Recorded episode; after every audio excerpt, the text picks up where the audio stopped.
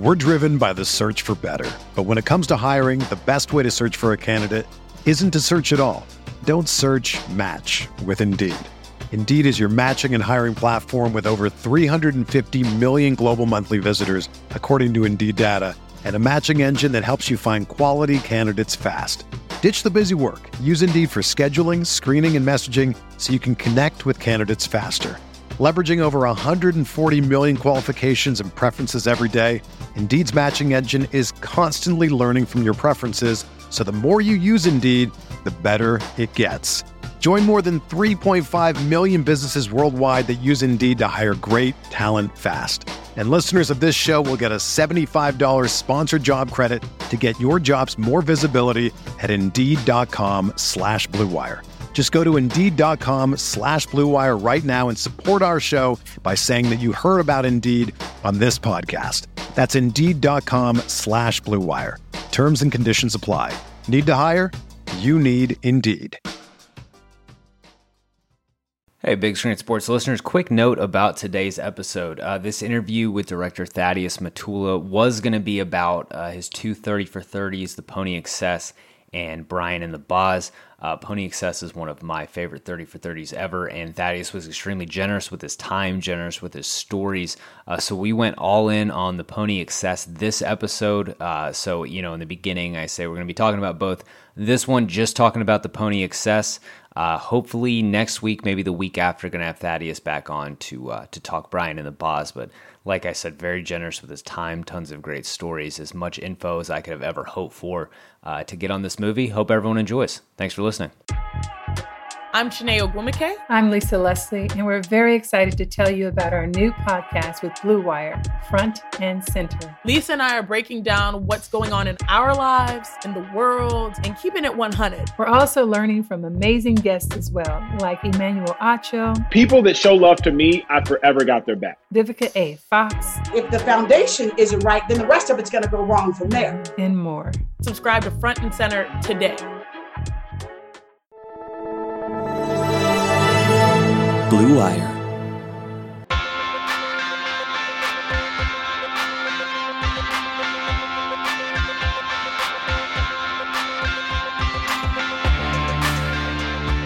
All right, welcome back into Big Screen Sports, the sports movie podcast brought to you by Blue Wire Podcast, and this week presented by Indeed and BetOnline.ag. I am your host, Kyle Banduho.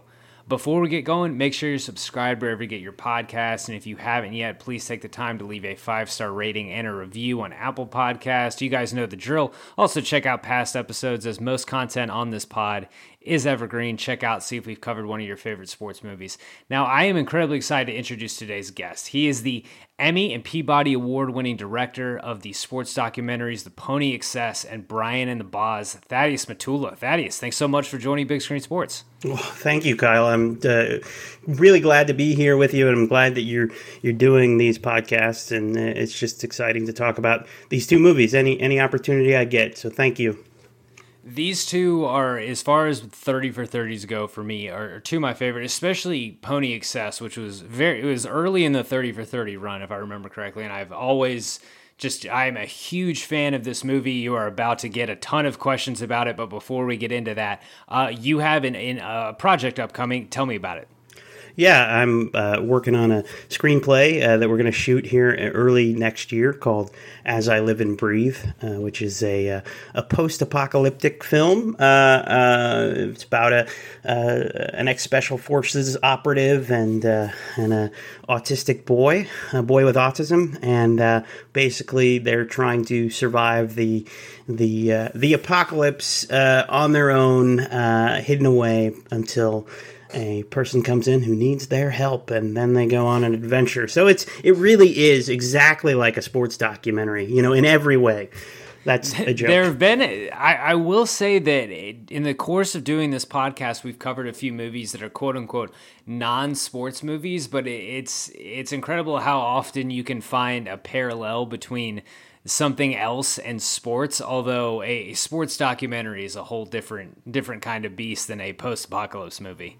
Sure, and I, I also do uh, conservation documentary work, and uh, it's interesting how um, doing the sports film work uh, has aided me in that, in the sense that I've discovered in doing sports docs that I can uh, not necessarily make, but I can I can bring people in to root for teams that they would normally not root for, um, or at least for the time of the the, the film happening. You know, so uh, I lived in Austin up until about a year ago, and so I made Brian and the Boz while I was living in Austin, Texas, and so so many of the people I knew were Longhorns, and to be able to to have that movie come out and be in Austin, it was a great thing to sort of run into all these people who were able to really get behind the movie and, and enjoy it, even though their fandom was of the other side. And so I've taken that kind of idea where that, that if you can just connect uh, an audience member to the passion of the individual, and in, in sports documentaries, it's in these team sports of the people coming together, setting aside differences, whatnot, to to go after this common goal, you can you can bring the people in to to root for that team, and then so using that in something like a conservation documentary, where instead of uh, hitting someone over the head like we have to save these frogs or these other things that, that don't affect your and I, da- you know, your and I's daily life. Like it's not going to change the fact that we can go get a coffee or whatever if this one species go extinct. But if I can bring in the people to sort of like understand that this is here's here's a guy or here's a, a group of people or a woman that that's giving their all to this cause, uh, and you just follow the persons or the the people, individuals, etc on this journey, uh, you can get the audience to root for that and whatever you know other thing you have going on it's not like you know you're not hitting them over the head but they can understand that uh, uh, X, Y, or Z. Like, uh, uh, um, you know, uh, more than three quarters of frog species are uh, critically endangered, and who who who knows that, and why why does that care? Why does it matter? Uh, but but I mean, like uh, that's just a fact that can come come out. So I'm sure I've bored all your listeners now by uh, by telling you that. Well, that's the interesting thing about about documentary films, at least from my there. I mean, it's just the, the nature of the film is it, it brings the the listener this people a lot of people watch documentaries for new knowledge something that you did not know getting you like to feel immersed in a subject and kind of feel like an expert on a subject. At the end of a good documentary you feel like an expert even though you are probably not. And one re- reason that i love i mean the 30 for 30 series in general but especially these two films is that you did such a good job of taking the viewers into this college football history and and making them feel so well versed in that and t- and telling these incredible stories because for me as a child of the 90s I was aware that SMU is you know got the death penalty. I didn't know I you know for Im- impermissible benefits I didn't know what really went into that and how big a deal that was and how that came to be. Brian Bosworth, I knew who Brian Bosworth was, but and I you know I knew of some of those antics, but I didn't really know the story of how big a deal. And you take you take the the viewer into how big a deal both of these things were. Because again growing up a child of the 90s and growing in texas smu has been a doormat for you know 30 years now because of this death penalty. So it, it was very interesting. So um, you know kind of walk me through your career you know how you got into the 30 how you ended up working on the most groundbreaking sports documentary series ever created well, so my father uh, was a professor at SMU for 40 something years. Uh, he only retired two years ago when he turned 80. Uh, and has and a cameo so in the movie. He does. He's there. He's right there. Uh, as he's said to me a number of times, he's, he's very pleased that 30 years ago he knew exactly the right thing to say uh, uh, to be in my movie 20 years later. Good foresight. Uh, yeah, no, it was great. So he, I grew up. Uh, I have an older brother who's nine years older than I am, and, and obviously, when I'm a little, when I was a little kid, I just I wanted to be just like my older brother. And he loved SMU football. We had season tickets to. Well, we didn't have season tickets because we had uh, you know we had faculty tickets to to the games, and so I, I would go every Saturday, and it was just a really big part of my very early life. My earliest sports memories uh, are of Eric Dickerson running down the sidelines uh, at Texas Stadium with a jersey half torn off. And then I remember, uh, uh, I think it was like Vince Coleman for the Cardinals when his leg got rolled over by a, a tarp or something like that it, it, before a game when they were. Anyway, so those are like I haven't I haven't told the Vince Coleman one. Two ever. very different uh, docu. You could I mean you could do an not to sidetrack. You could do an amazing documentary in those '80s Cardinals teams that were just flying all over the field. For sure, I was you know my I'm not from St. Louis, but my whole family is. I was the first one born in Texas. I was born in Dallas, but older brother, older sister, aunts, uncles, cousins, grandparents, parents, uh, etc. Uh, all born in St. Louis. So my love of baseball comes from being from a, a, family that has that that baseball DNA in it, and I'm a Rangers fan because I'm I'm from the Dallas area. I was born in Dallas, etc. But uh, but certainly because of that, we we paid attention to the Cardinals, and that's uh, that was why I was watching all those games then. So, what got you into uh, making the g- getting on board with the thirty for thirties? I'd imagine the story was something you wanted to tell. Right. Yeah. So so. Uh, earliest sports memories were were of seeing Eric Dickerson uh, in person at Texas Stadium. I mean, I was probably two or three years old, right? Uh, um, I was born in '78, um, and I just have all of these memories of how excited we were to see where the Mustangs were ranked uh, at the beginning of every week. And in fact, when SMU uh, uh, won against Pitt in the uh, uh, December, uh, January 1st, 1982, um, or was it 1983? Yeah, January 1st, 1983, Cotton Bowl. Um, at the end, I couldn't really read at the time, but at the end, the scoreboard said national champions with a question mark after SMU won. And I remember asking my brother what it said, and he said that. And it was, I remembered SMU definitely winning the national championship for years uh, until I was an older kid and I understood that no, they had given it to Penn State.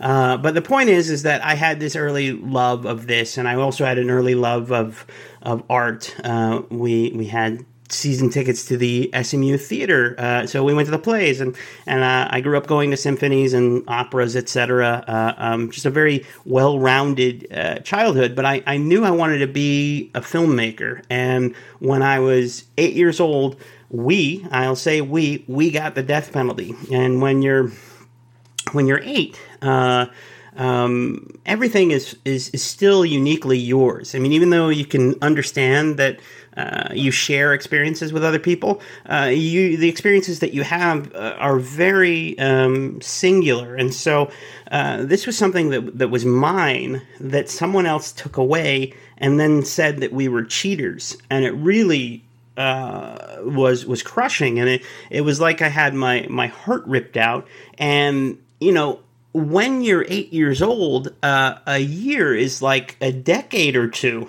I mean, it it's forever. And then to have this thing taken away for not just one year but two years, you know, it was really it was really traumatizing.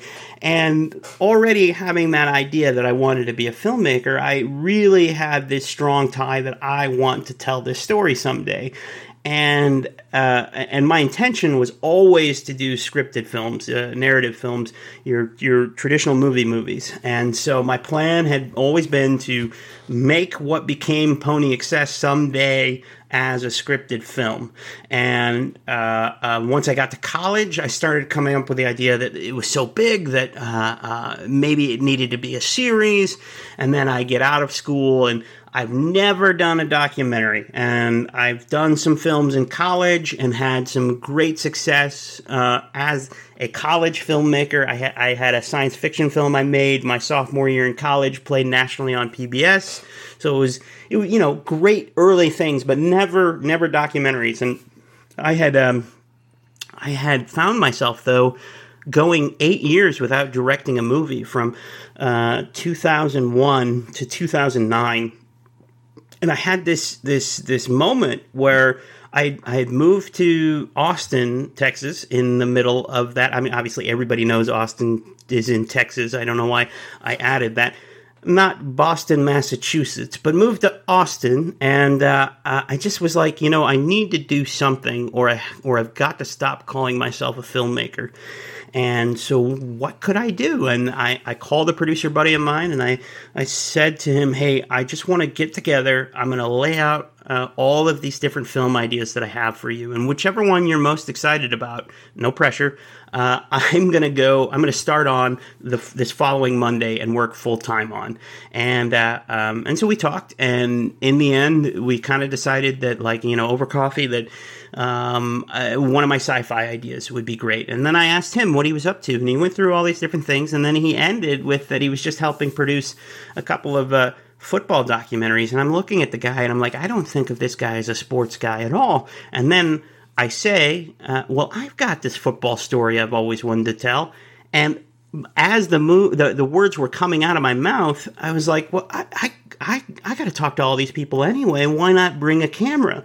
And so I get back to my little my office. I had uh, I had started editing uh, uh, for for money. I when I worked in Austin, when I moved there, I took a tech job uh, initially just because I needed to pay the bills, etc. Uh, uh, you know, your traditional early 20s beer money, etc. But I got myself to a point where uh, I at least was doing something uh, in in film, but it wasn't in film because I was just editing deer hunting videos, and I don't even hunt. Uh, I don't particularly like guns, uh, and got to pay the bills I, though. You got to pay the bills, but I. Uh, I get back to the office after that coffee meeting, and I call up the guy who was uh, hiring me to do these deer hunting videos. And I call him up and I say, Hey, I'm going to deliver this one on Friday. Uh, uh, and I know you've got another video starting next week that you want me to do, but uh, you're going to have to find somebody else because I've got a full time gig. And I got to tell you, it was exactly 18 months to the day after that Monday that what became Pony Excess premiered on ESPN after the Heisman Trophy ceremony, becoming the most watched documentary premiere in ESPN's history.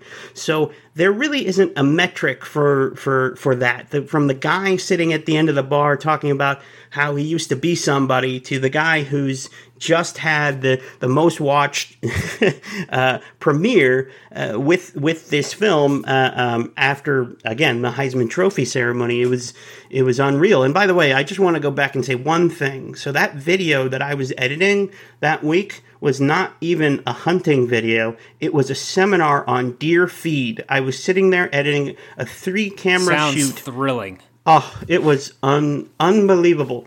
Uh, I'm I'm grateful that I don't remember any of it.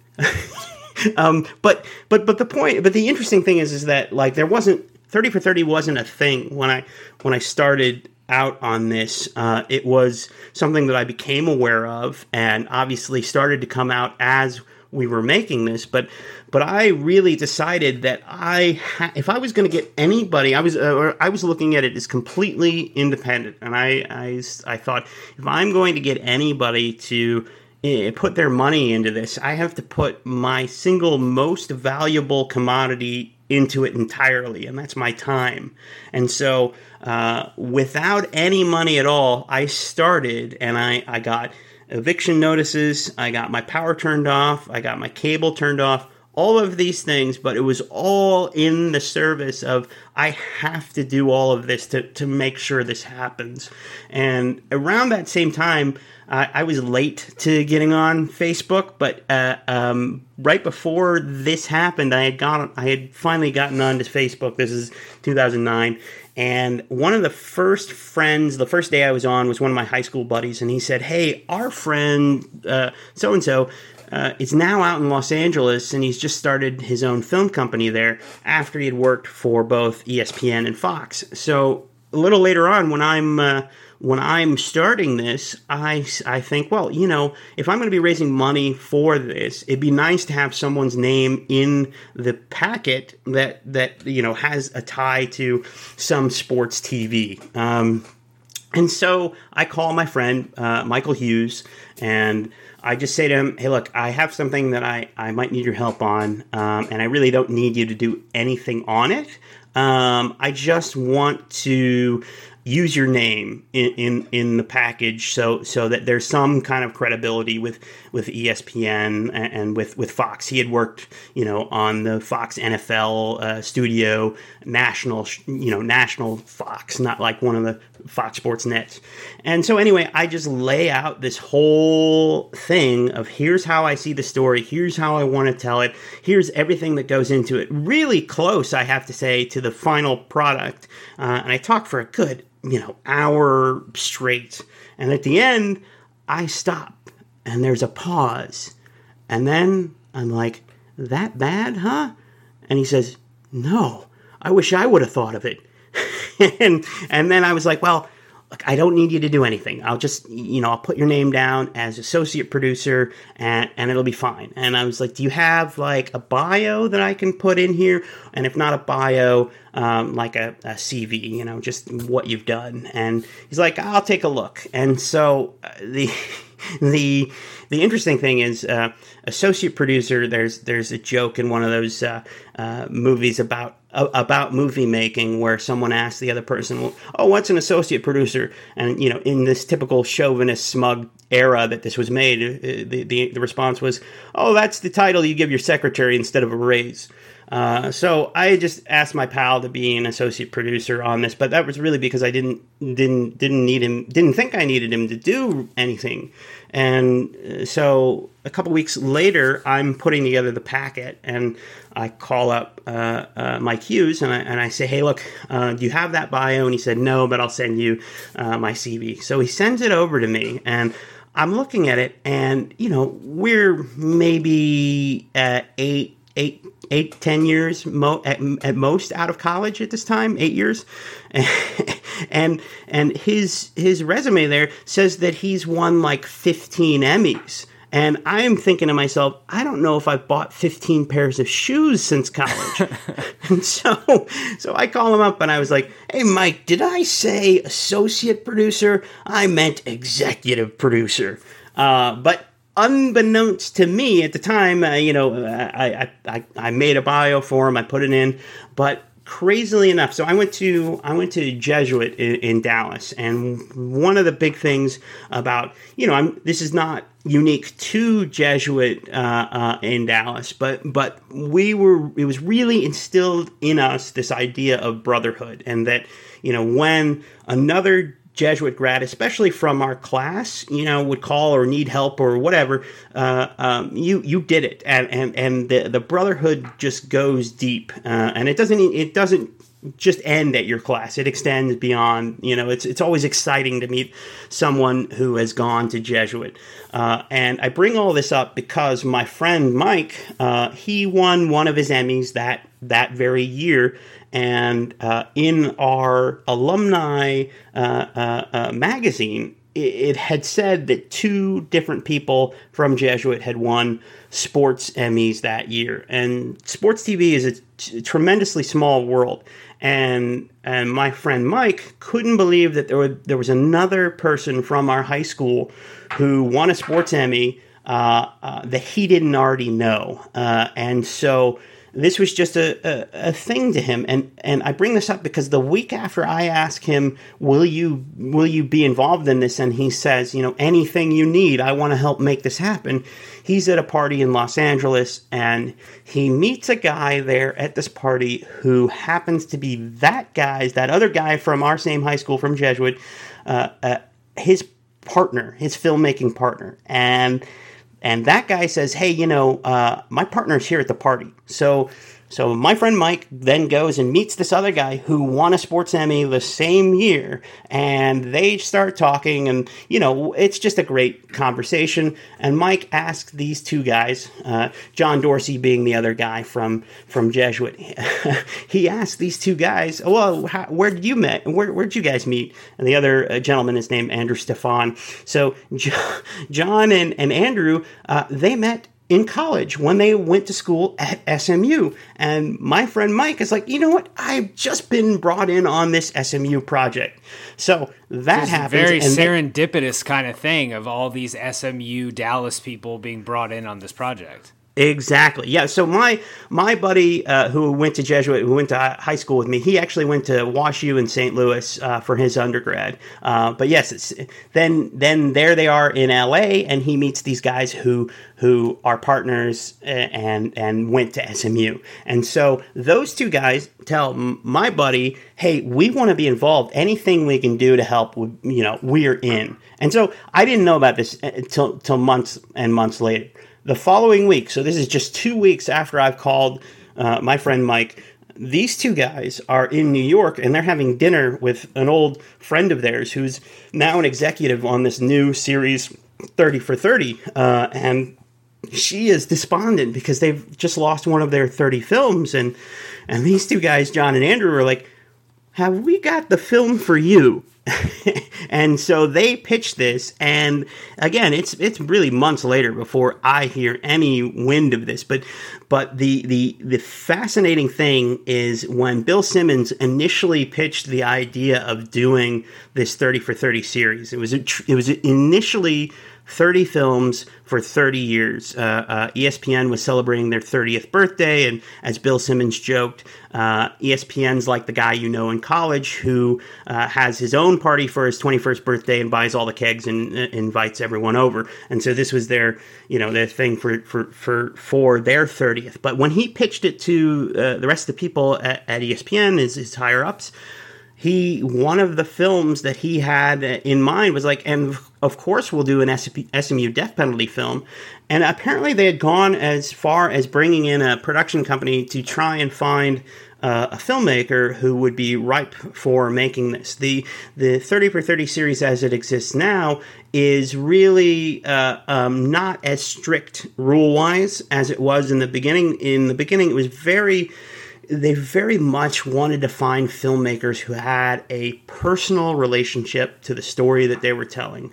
And so I ended up being like the ideal person for them. I was pretty much the only unknown uh, name of the original 30 directors. Uh, but because I had this DNA that they were looking for, it, it really, it, everything was serendipitous. I mean, I uh, I talk about how I don't think I believed in God before doing Pony Excess, and I don't know what it is, but something more than me wanted me to make this movie and do it on a big stage. And there's so many different signposts where it was like I spent eight years sort of like in this this in the in the hinterland of uh, emotionally you know what am i doing with myself and all these kinds of things and i I put my uh, I put some effort into this one thing, and then all of the sudden, all of these dominoes fall, and and here I am, and it and literally like that that film would have probably taken three years if it was uh, if it was independent the whole time.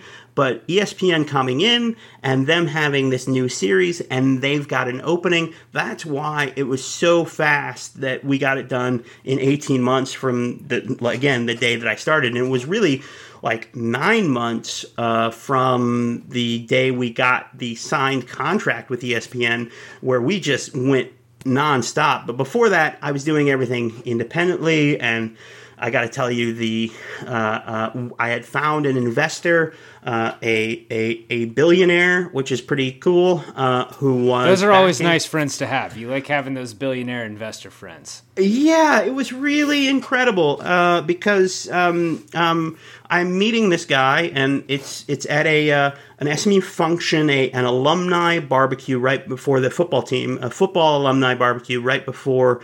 Uh, I guess you would call that a Letterman's barbecue, uh, right before the, the season started, and and I meet a guy there who's who's like, I can't fund what you're doing, but there are a couple people here who can. Uh, let me introduce you to a couple of them. The first one, obviously not interested. Uh, the the words death penalty at SMU uh, have always been bad words. You know, they don't want anything to do with it. But the second person he introduces me to, uh, as soon as he says the the guy's name, I'm like, I'm like, this guy's name is on the building, and. and uh, I'm like, well, I'm gonna, I'm gonna keep, and, and he's excited about what I'm saying, and uh, this was outside, by the way, I have to say, and I'm selling this guy, and I'm selling this guy, and again, it's outside, and uh, I realize I can't move until this person moves. I can't do anything to end this conversation.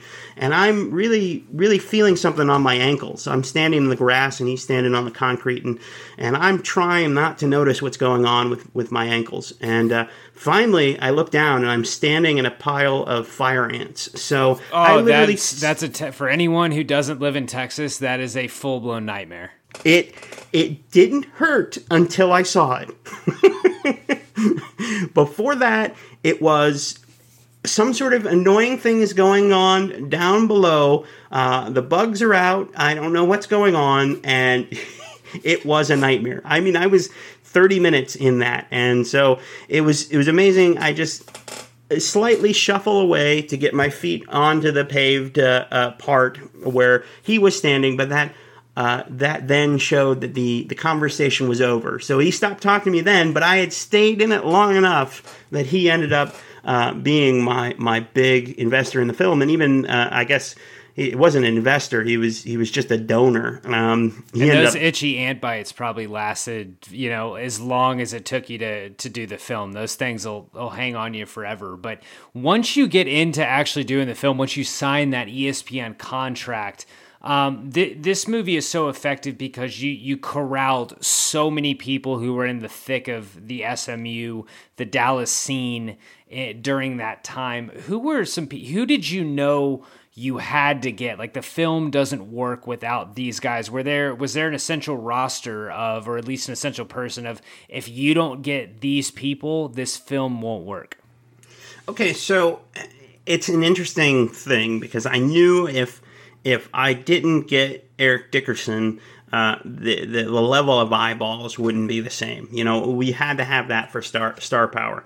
I really felt that I needed Sherwood Blount, and in fact, he was like the first one I targeted. And if you've seen the film, you know that we didn't get Sherwood Blount.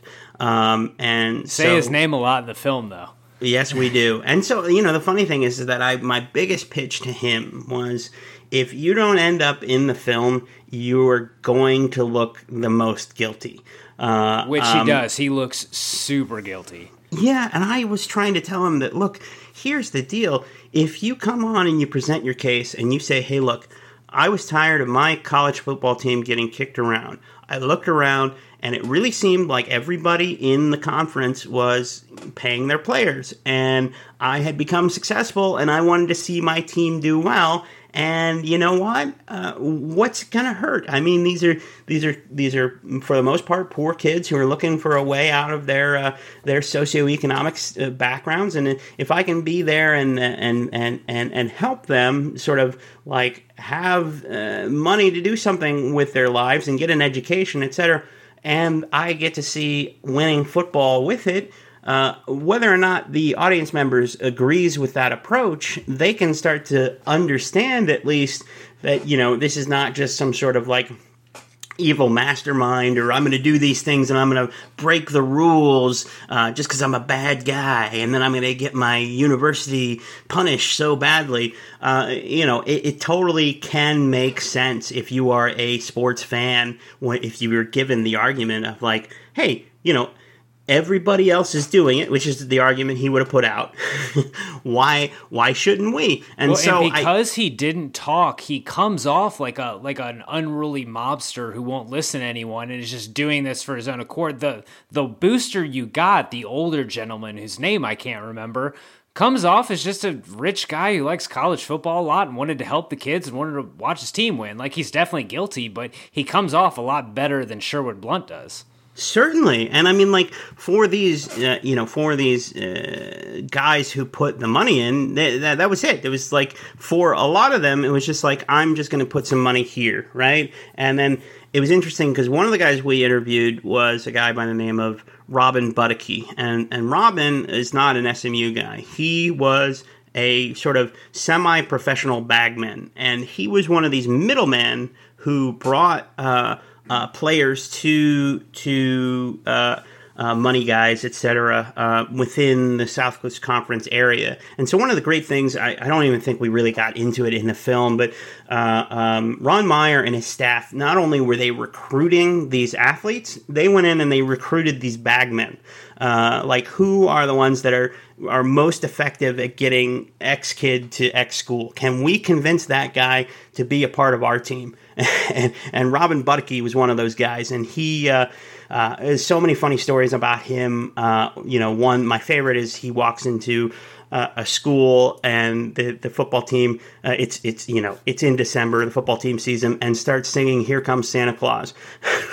um, um, but but but yeah. So with with with Sherwood, you know, I mean, I even thought Sherwood would be great to invest in the film to get the film out there because I mean, I was really convinced that like all you got to do is make that case and yeah you're you're gonna be like people are gonna be like oh well he did it. Well of course he did it but oh i see why. And and and i, I mean the issue though with um, with sherwood is the evidence still looks like when um, when ron meyer left rather than putting someone uh, in charge of the football program who already knew about uh, the recruiting and how they were doing it. They brought in this this outsider from Mississippi, Bobby Collins, and Bobby, Bobby Collins looks like he's been run over by a train the entire film. Yes, yeah, absolutely. So like, uh, if if um, uh, Steve Endicott, who is in the film, and and uh, Steve uh, Endicott was holding no secrets either. That dude right. was just straight up. The best part, I think, my best part, my favorite part in the film is when like Eric Dickerson's like, "I'm not going to tell you about the Trans Am," and the booster's like, you know, he got the car, and that's that's all we're going to say. And Craig James is like, you know. Eric's not going to tell, and then Steve Endicott's like, "Yeah, A and M paid the down payment, then we helped him out when he got to school. I'm just spilling everything." well, you know, the thing about Steve Endicott, he was like back then, he was a young, good looking dude. Uh, um, uh, Ron Meyer brought him in from Miami before Miami was the U, and it was this, it was this young staff that, like, a young, good looking staff, and, and Endicott sort of really. Uh, uh, embodied that. And and the thing that was so a shame. You see Steve today, and I haven't seen him in a couple years, but he's he's really uh, um, life has has not uh, dealt him a, a, good hand since then, and I got the feeling from everybody that I talked to and from getting to know uh, Andy that like he was the perfect person to hire to take over for Ron, but uh, but they didn't. They they went with someone again who was an outsider. And the other the other thing is is that. Um, Jimmy Johnson was was at Oklahoma State at the time, right before he went to Miami. And the story is that that the quote I got was Jimmy would have crawling across broken glass to get the SMU job when when Meyer left for uh, for New England for the Patriots. And so you kind of think if if Endicott or if Jimmy Johnson uh, would have taken over, that no one would have ever really heard about this. There would have been X, Y, and Z, but it would have been like, I mean, all of uh, uh, it's so the the bad thing about being the Pony Excess director and really loving SMU football at the same time is that when I go anywhere that's a that's a big college town area and they find that out, everyone has a story about X booster doing Y that they feel like they have to tell me and then be like, it really sucks what happened to your your college. I'm like, I know, and you just told me about what you guys were doing. Thank you. um, uh, uh, but the the idea is that um, as we portray in the film, Bobby Collins really did just want to coach football, and he didn't want to deal with all of this other stuff. And and as the film goes into, you know, Dallas was was a big ego place right then, and and and you couldn't you couldn't get away with this. Um, with, with, with I'm just going to coach football like you could in in in Starkville, Mississippi funny enough, I just spoke to a class in Starkville, Mississippi the, the other week. Uh, did a Zoom call uh, with them, and, and that Saturday they ended up beating LSU, which seemed like a big deal at the time. Because uh, that was the first game of the season for LSU. And yeah, things are shaking out, shook out weird for both teams, right? And and I have to say, you know, for the first you know, for that next week after they beat LSU, I was like, yeah, you know, that was really me. I spoke to uh, a class on campus, and then they, they beat LSU. It's it's the it's the Thad magic. You should um, have me call and talk to your classes, and, and maybe you'll win some big games. Uh, but and then but, turns uh, out LSU is just bad. They're, I mean, historically bad. Like I don't, I don't, I don't. I mean, this. Uh, I obviously they're they're the they have to i'm sure i heard this on a broadcast and i'm not just pulling it out of nowhere but but i think they're the worst uh, defending national champion in terms of, of, of record to open the next season it's uh no they have to be oh, it's it's it's it, crazy um but back into back into the pony excess is there anyone who was like your favorite get or a surprise get? Because I mean, the the roster that you pulled together for this document. I mean, you get Musburger, you get Uncle Vern, you got Dickerson like you wanted. Um, so much great Dallas media. Dale Hansen, who's still out there doing it. Uh, Richard Justice, obviously Skip. Brad Sham, voice of the Cowboys. Uh, mm-hmm. You get Craig James. That uh, that radio guy, uh, Norm, who is Norm yeah, amazing voice. Was there anyone who was your favorite get or surprise get, like someone who you know you didn't think was going to be on board? Well, I mean, I'm going to start with the one uh, with another one that we didn't get, Keith Jackson. Um, in the book, uh, a payroll to meet, which was written uh, about this this scandal, right in the in the immediate aftermath. Uh, um, in that book, it says that Keith Jackson called this game between Texas and SMU when SMU went down to Austin and beat them when when UT was number two in the country and SMU was unranked. Um, but I, I I was able to get Keith Jackson's uh, uh, phone number, and this was like right then he was still the number one uh, college broadcast. Or no, I mean this might have been right. No, this was a few years after he had he had done his last game. But I'm I'm talking to him on the phone, phone and it's I mean it's literally Keith Jackson. Whoa, Nelly, the, the, the the the Crimson Tide of Alabama, and and I'm all I'm time incredible voice, all time right. Hall of Famer. and he's like, "Well, Thaddeus, I've just gotten home." and uh, um, and I, I, say, hey, I want I want you in this, and he's he says that he doesn't remember calling that game, and he says. I'm an old fool, but not a damn fool. I don't want to be in your show and be wrong and make fools of us both. um, and, um, and so I didn't get him. But you know, I mean, you know, obviously I wanted to get Dale, and uh, uh, interestingly enough, even as an SMU fan, I've been a lifelong fan of Dale Hansen. I was a fan of his before we, we got the death penalty. In fact, when I was a little kid at a summer camp, uh, we did a fake newscast sketch when I was like seven, and uh, I played the sportscaster, and uh, my name was Dale Handsome. Uh, that is oh, not a joke. Clever. Very, very yes. That actually happened. Uh, uh, uh, my my mother has unearthed a photo of that, and that is currently on on her fridge uh, of me as Dale Handsome.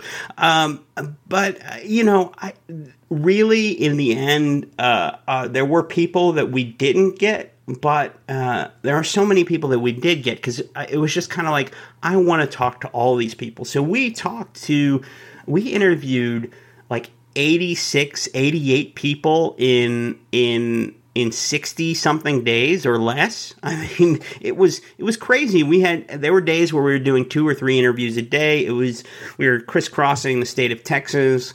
It was it was amazing. Um, and I mean, you know, we uh, we got Lou Holtz just because I wanted to make sure that that that story after we come back from the death penalty, and I keep saying we because it, this was very personal to me. But but I think if you see the film, there's not really a we perspective in it, and I'll get back to that. Um, but that uh, um, uh, I wanted to get that that moment of these com- these, these completely overmatched, uh, um, basically just one year out of high school kids going up to uh, to Notre Dame to South Bend to play the number one team in the country and just getting destroyed. I, I really was like, hey, if we can get uh, if we can get Lou Holtz uh, to give that other side of the perspective, that would be awesome. And so we went through everything, and and it's so much fun uh, being from Dallas and knowing the the the power of the Dallas Morning News sports page, at least traditionally. Obviously, all sports, uh, all newspapers are, are struggling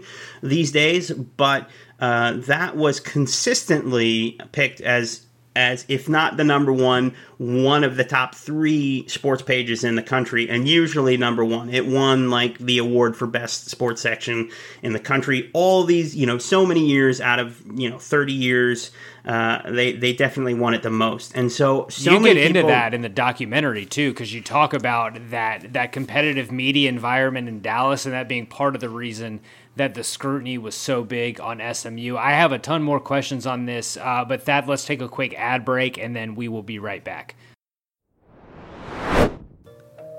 Big Screen Sports is brought to you by Indeed. Even though sports had a break, your business didn't. You have to keep moving, and that makes hiring more important than ever. Indeed is here to help. Indeed.com is the number one job site in the world because Indeed gets you the best people fast. Unlike other sites, Indeed gives you full control and payment flexibility over your hiring. You only pay for what you need and you can pause your account at any time, and there are no long term contracts. Plus, Indeed provides powerful tools to make your search that much easier, like sponsored jobs, which are shown to be three and a half times more likely to result in a hire. With 73% of online job seekers visiting Indeed each month, Indeed is going to get you the important hire you need, just like they have for 3 million businesses. Right now, Indeed is offering our listeners a free $75 credit to boost your job posts, which means more quality candidates will see it fast fast. Try it Indeed with a free $75 credit at Indeed.com slash BlueWire. This is our best offer available anywhere. Go right now to Indeed.com slash BlueWire. Terms and conditions apply. Offer valid through December 31st. Big Screen Sports is also brought to you by our old friends at BetOnline.ag. The wait is over. Football is back. You might not be at a game this year, but you can still be in on the action at BetOnline. BetOnline going the extra mile to make sure you can get in on every possible chance to win this season. Game spreads, totals, team player, and coaching props. BetOnline gives you more options to wager than anywhere else. You can also get in on season opening bonuses today. Start off wagering on wins, division, and championship futures all day, every day. And that stuff changes week to week, so that's always open. Head to BetOnline today and take advantage of all the great sign up bonuses. Don't forget to use promo code BLUEWIRE at betonline.ag. That's BLUEWIRE, all one word. BetOnline, your online sportsbook experts. All right, we're back uh, talking the the pony excess with Thaddeus Matula. Um, so we we talked. You, you assembled this huge roster, and I'm I assume you had to leave a ton on the cutting room floor, and you had a lot of these guys. The, the the type of guys you had, I'm sure you had a lot of people just going on and riffing. Who had the best stories? I feel like I could have listened to Ron Meyer go on forever. I bet Dale Hansen had a ton to say about stuff from covering that team, covering that town. I also want to shout out Rod Jones. I thought he was awesome. Uh, who, in your opinion, ha- who had the best stories? If you guys were just sitting around, tape rolling or tape not rolling, who was the most entertaining? Well, I mean that you said Rod Jones is great because Rod was was awesome, and he told us, he warned us, I guess, that like all of his teammates are going to think that we found an actor to play him because he he was like in college. I said nothing. I never I never talked. I, am totally different now in terms of being, you know, uh, uh, I don't think he used the word loquacious, but that's that's the word I'm looking for right now. Uh, but Rod was fantastic. We did we did Rod Jones on like uh, Memorial Day or something like that. It was it was it was a holiday. I'm trying to think. I always get confused uh, as to those end of summer, beginning of summer holidays, whatever they are. But yeah, it was it was it was one of those days, Labor Day, and uh, it was just it was just perfect. It was so much fun to to listen to him, and um, you know, I it, I mean, it's so it's there's so many highlights of of doing these interviews and and and of sitting there for for hours with some of these people. I mean, I really loved. Uh, uh, um, uh, uh, Brent Kershaw uh, and, and Brett Kershaw uh, edit that. I really loved Brett Kershaw. I, I really loved Brett Kershaw. He he, you know, he was just someone who I was told that hey, you've got to talk to Kershaw about being on that that 89 team. And uh, and he was the guy who had the the probably the line that, that, that, that gets the most or second the most laughs uh, when you're seeing it with an audience talking about the 89 team. We weren't big but we were slow that is um, a good one. Okay, now I know the guy you're talking about. Yes, and and and he also told the story about like when they were in the locker room and and how Forrest Gregg came into the locker room and was all you know just really fired up, like who here doesn't think we can beat these guys? And, and Kershaw says, and there was that one guy who raised his hand and said, "Coach, I don't think we can beat these guys." um, but so you know, I mean the experience of interviewing Brent Musburger. I mean, I, I can't I can't tell you how many times in the lead up to that uh, myself and my executive producer Mike Hughes. Also, uh, I call Mike my executive producer. Uh, uh John Dorsey and Andrew Stefan. They were also executive producers. They were like the, the, the team, as I said, that that had the relationship. Uh, so those three guys were my EPs. Uh, I, I usually consistently call Mike my EP more often because he was involved with me from that beginning time. But so Mike and I would would way too often just just break off on a "You're looking live," and and to to go to his place. I actually went there with uh, with John Dorsey, the the EP who had also gone to Jesuit. So we we drive out. We we interviewed um, we interviewed Musburger at his ranch in Montana, and like there aren't really interstates in Montana. I mean like flew into this rinky dink airport, and then, you know, you get the rental car, and you have to drive out, you know, another hour or whatnot. And I'm just like, he must have an airstrip on his ranch because of, of, of all the travel he had to do. But um, no, he has you know, to. Uncle Brent, of course, he's got an airstrip. Come on, of, co- of course. He's of course. not. He's not. He's not going to the airport to get to Vegas. He's flying no, from the ranch. Right. Uh, I mean, and like uh, like I said, there's not really interstates there. There were like there were highways that seemed to be just dirt roads. It was it was very it was eye opening. Uh, but but we got out there and and and Dorsey, uh, John Dorsey, he gets out of the car. We we both step out of the car. It was like a movie scene because you get out and like it is this just this gorgeous giant ranch with nothing else there on this empty plain with then mountains all around. And John turns to me and says, Man, I got to get in the game. it was it was perfect. And so Musburger was was so that when we got Musburger, we got Musburger the the the same trip, the same sort of mountain uh, uh, trip that we got. Uh, um, uh, uh, um, um, why am I blanking on his name? You said his name, uh, Verne Lundquist. So uh, Uncle same, Verne. Uncle Vern, yes. So we got Vern and we got Forrest Gregg all all on that same trip. But like to to be there and to you know interview Musburger and for him to talk about being an SMU fan as a kid uh, was so cool because we also got that from Vern. and the idea was that uh, for so many people for so many years, SMU was was an afterthought, and I, am even talking about before um, uh, the Pony uh, the Pony Express era, and then obviously after it. But but there just wasn't the knowledge, uh, the institutional knowledge of the college fan base anymore of SMU having been this power or this this storied program that that captured everybody's imagination. I mean, like you know, the old joke. Uh, it's so old you don't even know it anymore. But like the the old joke was, how can you tell the atheist in the room, the one who doesn't know who to root for in the SMU Notre Dame game?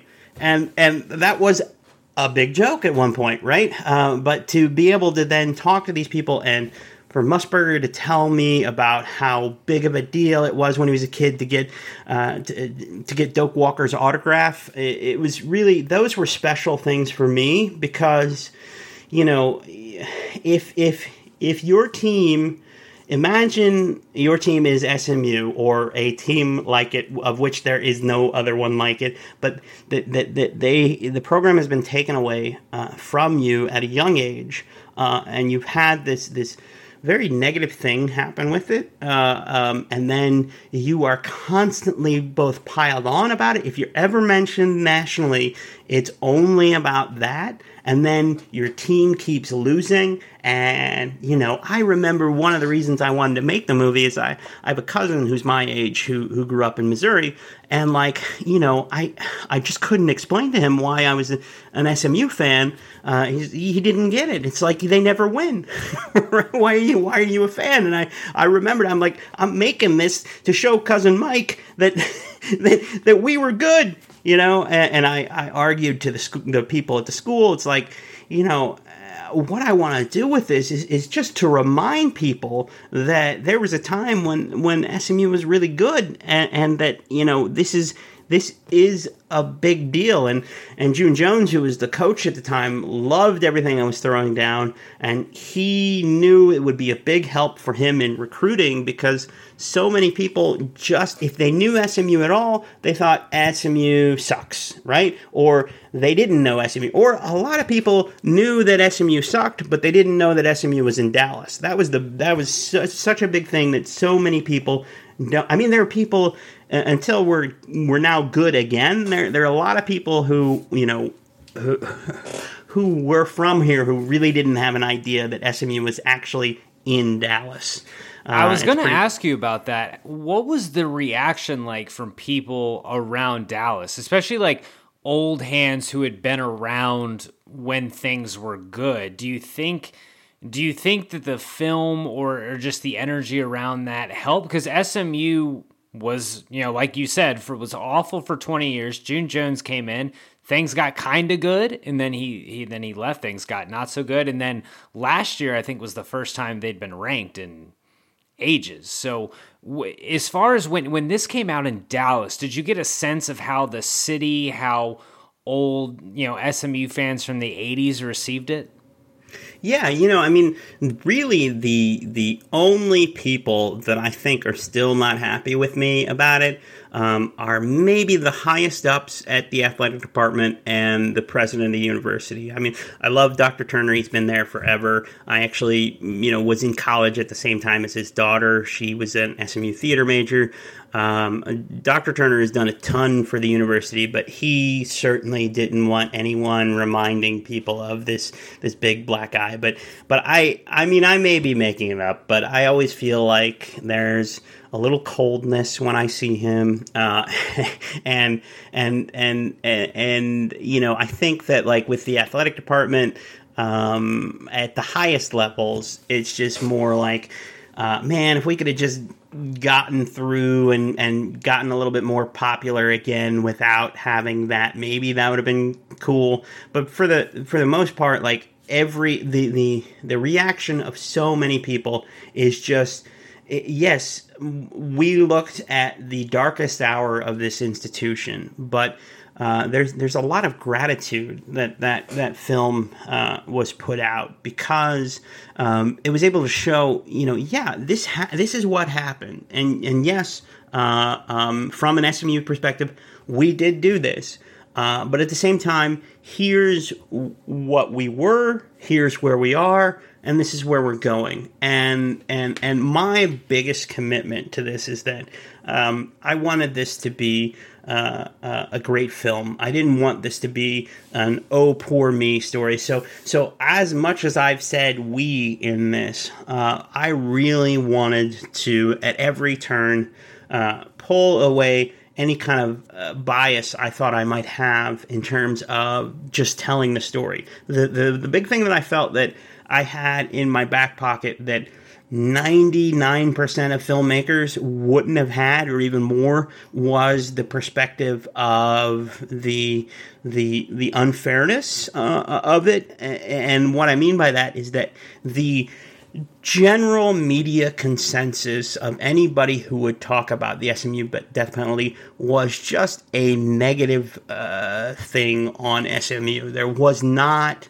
um, uh, from a media perspective, a uh, a forgiveness factor, you know, and and uh, I mean, I learned the reason uh, for that by doing the film because uh, there were a lot of uh, of SMU boosters who were absolutely unapologetic in in their approach to this. You know, they they didn't take the time to to to. Well, I mean, they might have, but but in in take take the time to sort of explain themselves or whatever or any of these things. They just were this. They, were very much the TV show Dallas, you know, and uh, um, and, and, it was all it was all a game, and it was all you know we we don't have to talk, and and so there was a lot of there was you know uh, uh, an unbelievable level of arrogance about it, and so the media members that covered it at the time were not thrilled about that arrogance, and so thus the media uh, story moving forward from that all came off of those people sort of having this this complete uh, negative view of SMU of being this this lawless place. And I'm not saying it wasn't, but it's really hard if you weren't on the inside to at least have that that level of empathy. But at the same point, uh, I I knew I couldn't go out and and make a an oh poor us type story because no one would see that. You know, no one would, want to see that, and I just felt like, you know. Uh, um, I, I am not remembering it right now. I'm I'm gonna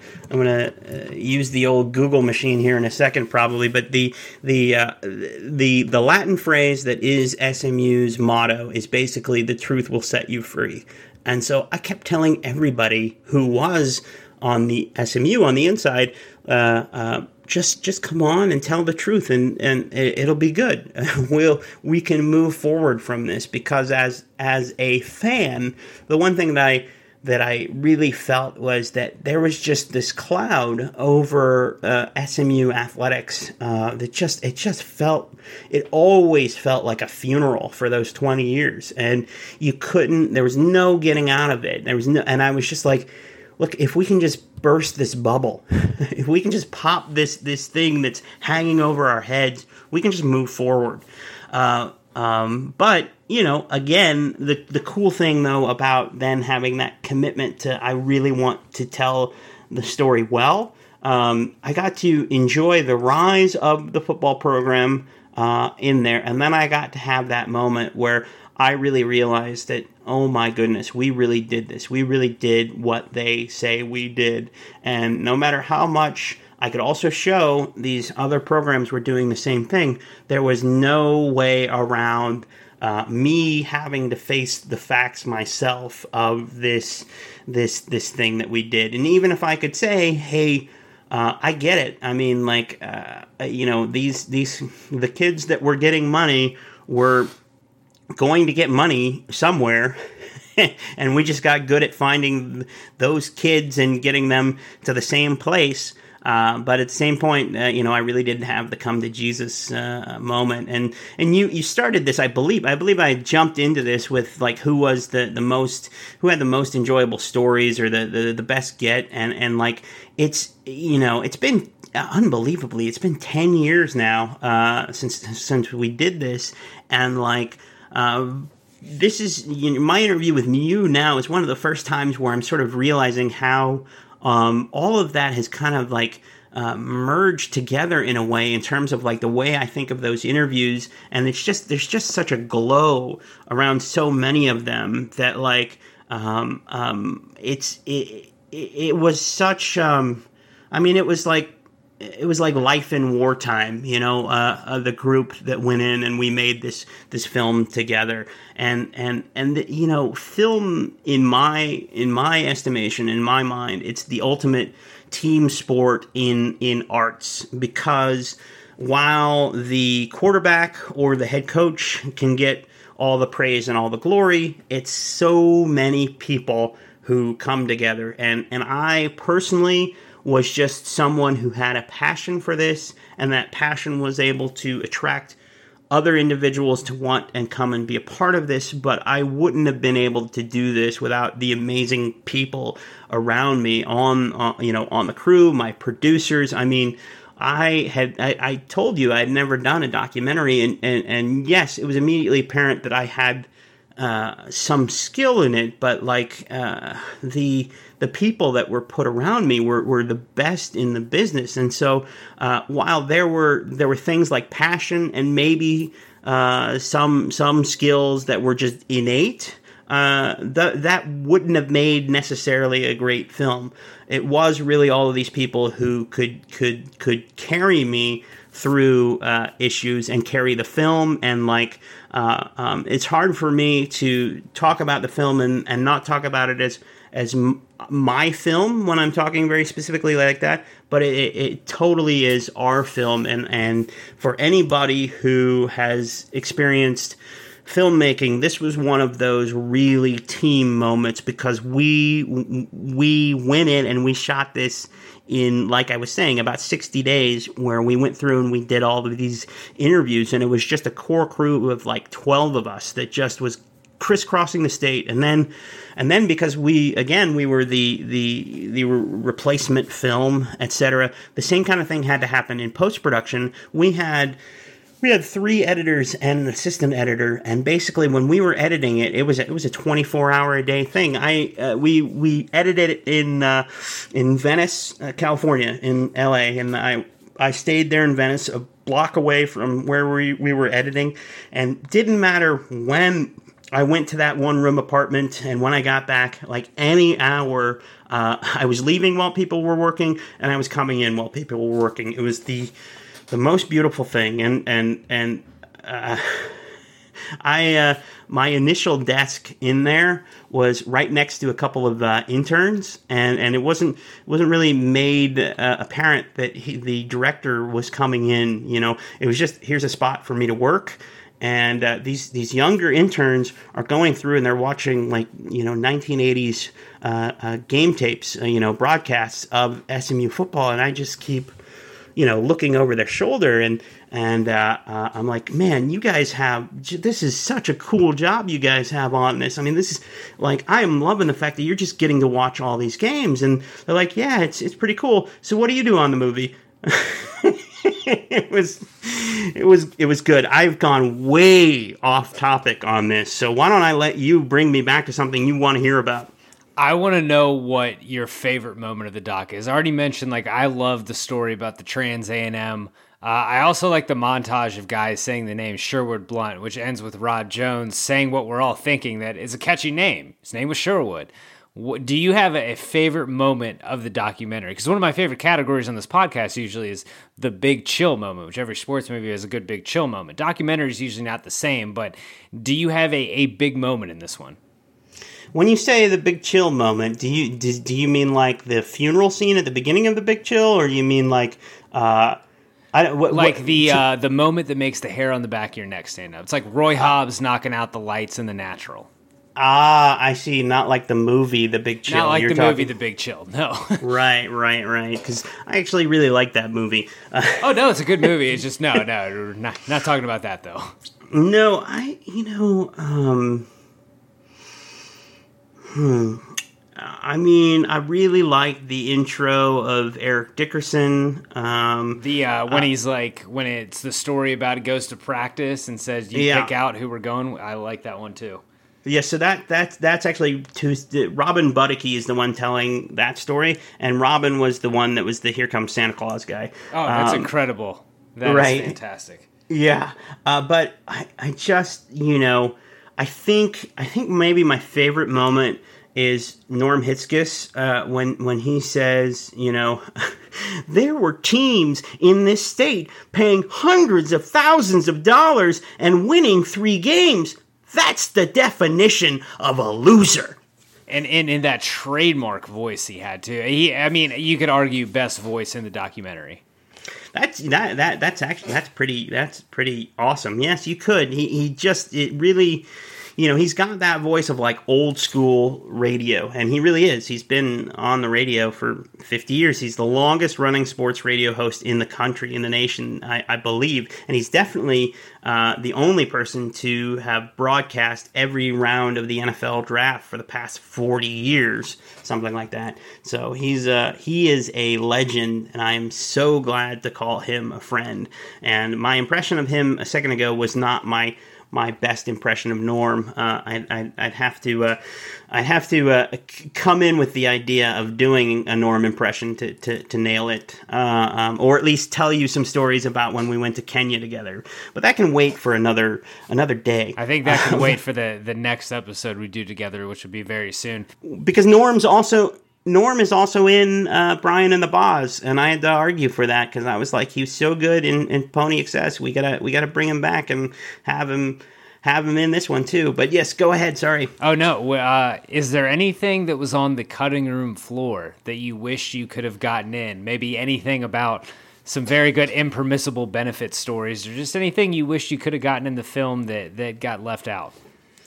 I mean, for the most part, it was the stories about the the the other schools, and and and, and that's mainly a a personal fan thing. Um, you know, we got people talking about the hundred thousand dollar slush fund that that Jackie Sherrill had at A and M. You know, uh, we we we got people talking a lot about Hartley Dykes um, and Hartley uh, uh, or Hartley. Uh, it's it's it's he's he's such a legendary figure. Uh, uh, the old the old uh, stories about him sometimes call him Hartley, and then sometimes call him Hart Lee.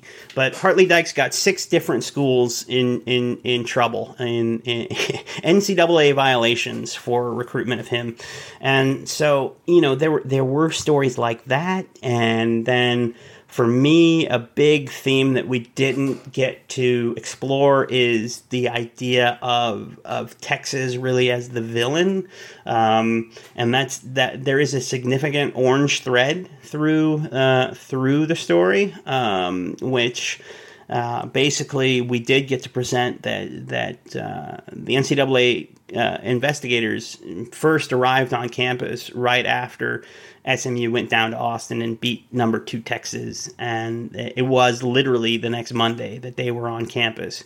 Uh, but we didn't get to look into how many different people who who were on the media end um, um, looking at SMU's uh, impropriety, uh, what which is not necessarily um, uh, an indictment on Texas in that manner, but uh, University of Texas Journalism School is a great journalism school, and they put out a lot of great people. But you have to feel like that even uh, even with that, your perspective is going to have been like I went to this big state school where we had to do nothing, where we did nothing wrong, or that the football program did nothing wrong, um, and and then you have uh, um, the the head of the infractions committee at the NCAA uh, was a University of Texas uh, law professor and a big supporter of the program. And then you have uh, uh um, the two lead investigators uh, on on on SMU uh,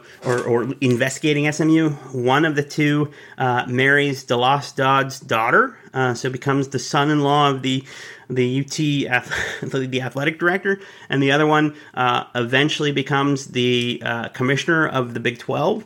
So uh, there there was all of these different things, and, and, and certainly you know the idea of of the UT people being sort of like that program can't come in and beat us.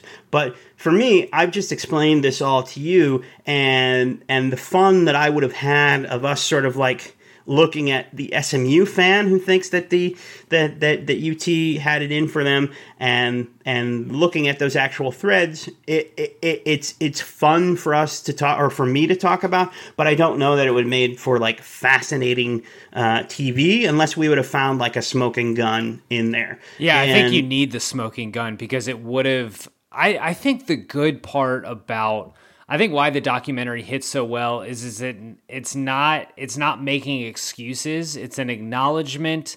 Um, there there is the you know that other schools were doing this. And yes smu had to be the sacrificial lamb of the death penalty and the, the reason that they'll never do it again. Smu had to walk or crawl or not walk at all. So miami and usc and everyone else who has gotten severe sanctions could run because smu was the will be the only the death penalty ever. But it if it if it had taken into account too many like another program especially UT it would have been it would have come across more I think as someone like objectively watching it as as a a, a big excuse. And I, I think that the documentary was better served focused just on on SMU the the thing that when you said about Texas being the villain or at least Texas um, you know setting up kind of that storyline my first thought went to Eric Dickerson's recruiting story when oh, when he talked sure, about what ahead, the recruiter sorry. from Texas told him. Yeah, I, I mean, so uh, um, uh, you know, when when I was a kid, Texas was the Yankees of the Southwest Conference. So of course, if you're not the Yankees, you're going to hate the Yankees, and if something bad happens to you, you're going to blame the Yankees.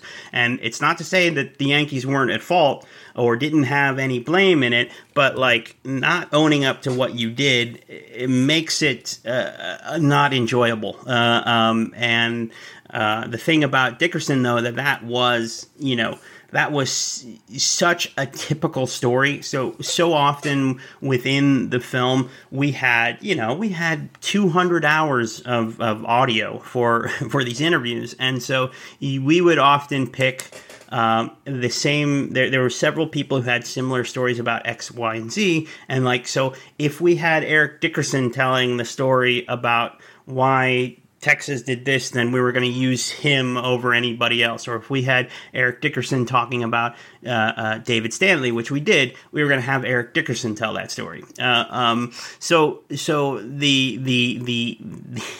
I'm going to tell you uh, my favorite moment of showing this film. Um, I showed it to Eric at his house in in Calabasas, and it was it was right, literally right after we finished. Um, and, uh, um, and, so this is not necessarily about Texas being the bad guy anymore, but it is about uh, other schools and improper benefits. So, so I tell Eric, I know that I need Eric to be on the side of this film because it's just going to be good for the premiere and for the the early life of the film, and thus the, the rest of its life for Eric to be on board at the beginning. And so uh, so I call him up and I say, hey, we're we're finishing the, the we're, we're we're getting the lock cut this week. Can I can I come up to, to your house to Calabasas and show you the film? And he's he was excited about it. He decides he's going to invite friends over, and so I I get there. We pop in the DVD, and the DVD doesn't play. Um, oh, and no. so he's yeah. So he has invited all these friends, and now we can't watch the movie. So I call my, you know, my producers, etc. Um, again, we were editing in Venice, so it's about 45 minutes uh, from the studio to uh, to Dickerson's house, uh, maybe, maybe an hour. And one of my producers, actually, I think the associate producer of the film, drove out uh, with uh, with a an iMac, with one of the original iMacs, with the, the, the, movie on it, to, to all the way out to Dickerson's house, and then we watched it on that iMac. And by the time we did, um, everybody was gone. It was just um, it was just uh, Eric and and uh, um, I I don't know if they're married, but uh, his wife, uh, the, the the the mother of his children, um, uh, uh, it was just the three of us watching it, um, and uh, and and he is he is wrapped in it the whole time. And when his grandmother is is on screen, he was so excited about that. Like I, I can't believe you found these clips of here. This is this is awesome. But like at the end of the movie, we've watched the whole thing, and of course I'm sweating like crazy because I, I, I need him to like this film. I really really need it, uh, and and he, he is, but still, it's stress uh, and at the end, we have that ending montage that sort of looks at all the other schools and the improper benefits and, and all these different things. And then UC, USC comes on the screen and he slaps me on the arm extremely hard and is like, You wouldn't believe how much they offered me.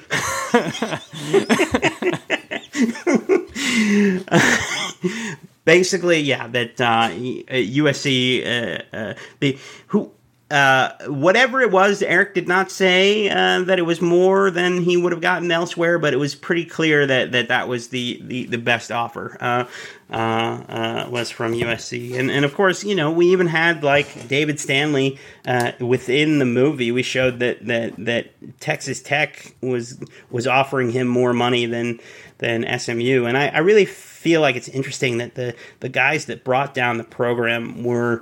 Um, um, these these uh, disgruntled uh, uh, white dudes who you know just felt like they were you know uh, passed over and and and felt like they were owed something and and they you know uh, I mean I just I just it, it wasn't any of the it wasn't any of the stars or anything like that. You know, it was just these guys who who felt like they deserved something and didn't get it, and and and and it was kind of you know the both of those guys' stories that were the most key in in sort of internally of bringing down the program. They they both. Uh, um, died of addiction drug uh, issues which is i mean it's just it's it's pretty devastating um, and and and you know it's it's hard for me to to uh, vilify them, but it is you know in the sense of like how how their lives went.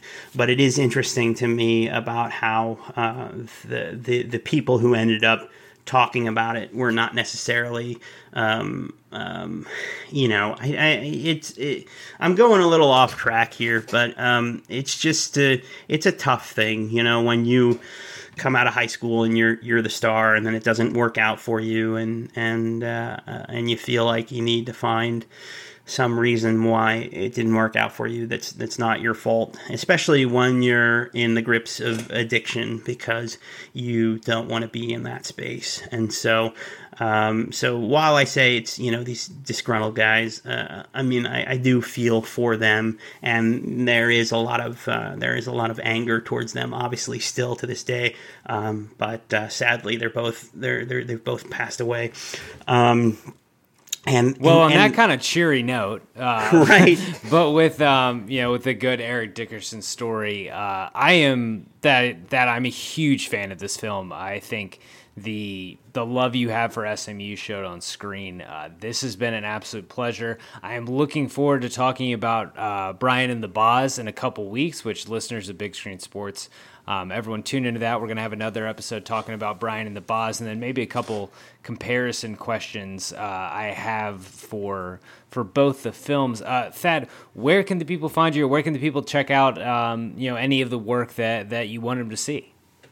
So uh, Brian and the Boz and Pony Excess are both on uh, ESPN Plus. So if you're a su- subscriber to uh, ESPN Plus, you can stream them. Uh, you can also purchase them on iTunes and uh, and Amazon Prime.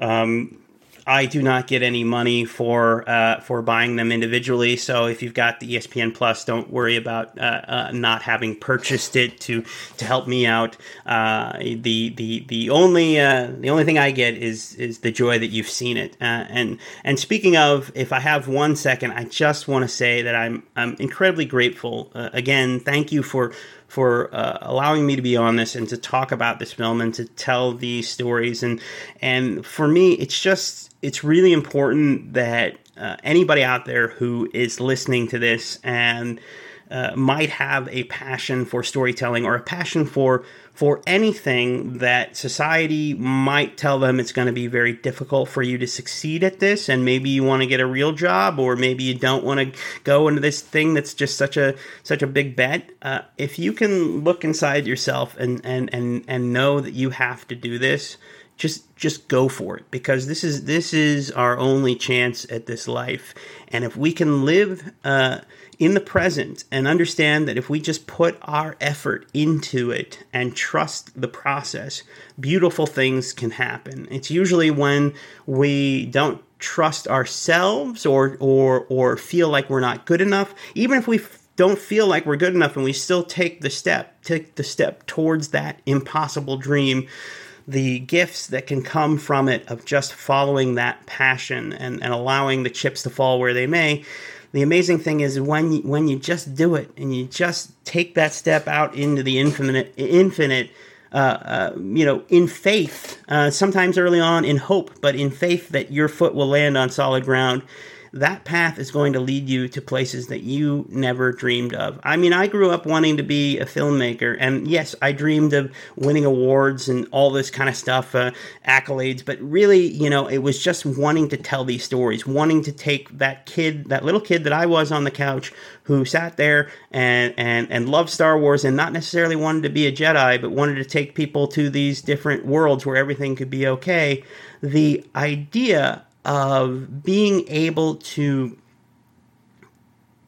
to take this leap and to see where it went because I did not expect, I did not know about ESPN. And I, I, tell this part of the story just because we were fortunate enough to win a Peabody Award for this film. A Peabody is a, is a journalism award. I didn't grow up thinking about a Peabody Award, and and and the it's just the the gift of having faith in a process or something, you know, and taking that step.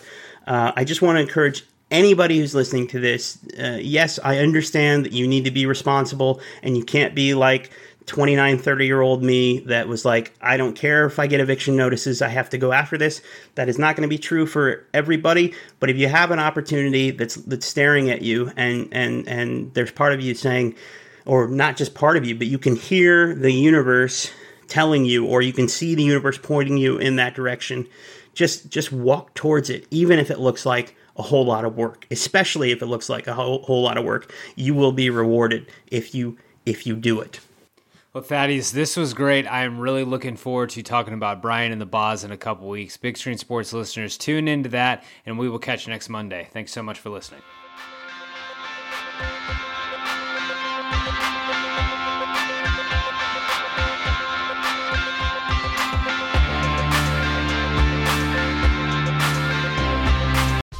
Whether you're a world class athlete or a podcaster like me, we all understand the importance of mental and physical well being and proper recovery for top notch performance. That's why I'm excited that Unifyd Healing is sponsoring this podcast. Unifyd Healing is a new and super innovative global network of wellness centers powered by Energy Enhancement System, or EE System. If you haven't heard of the EE System, you'll want to listen up. This technology promotes wellness, deep relaxation, purification, and rejuvenation. At hundreds of locations across the globe, access to a center is easy and affordable. Interested in experiencing the EE system technology for yourself? Go to unifydhealing.com slash bluewire to learn more and find a center near you. That's U-N-I-F-Y-D healing.com slash bluewire. No material or testimonials on the Unifyd Healing website are intended to be viewed as medical advice or a substitute for professional medical advice, diagnosis, or treatment. Always seek the advice of your physician or other qualified healthcare provider with any questions you may have regarding a medical condition or treatment and before undertaking a new healthcare regimen, including EE system.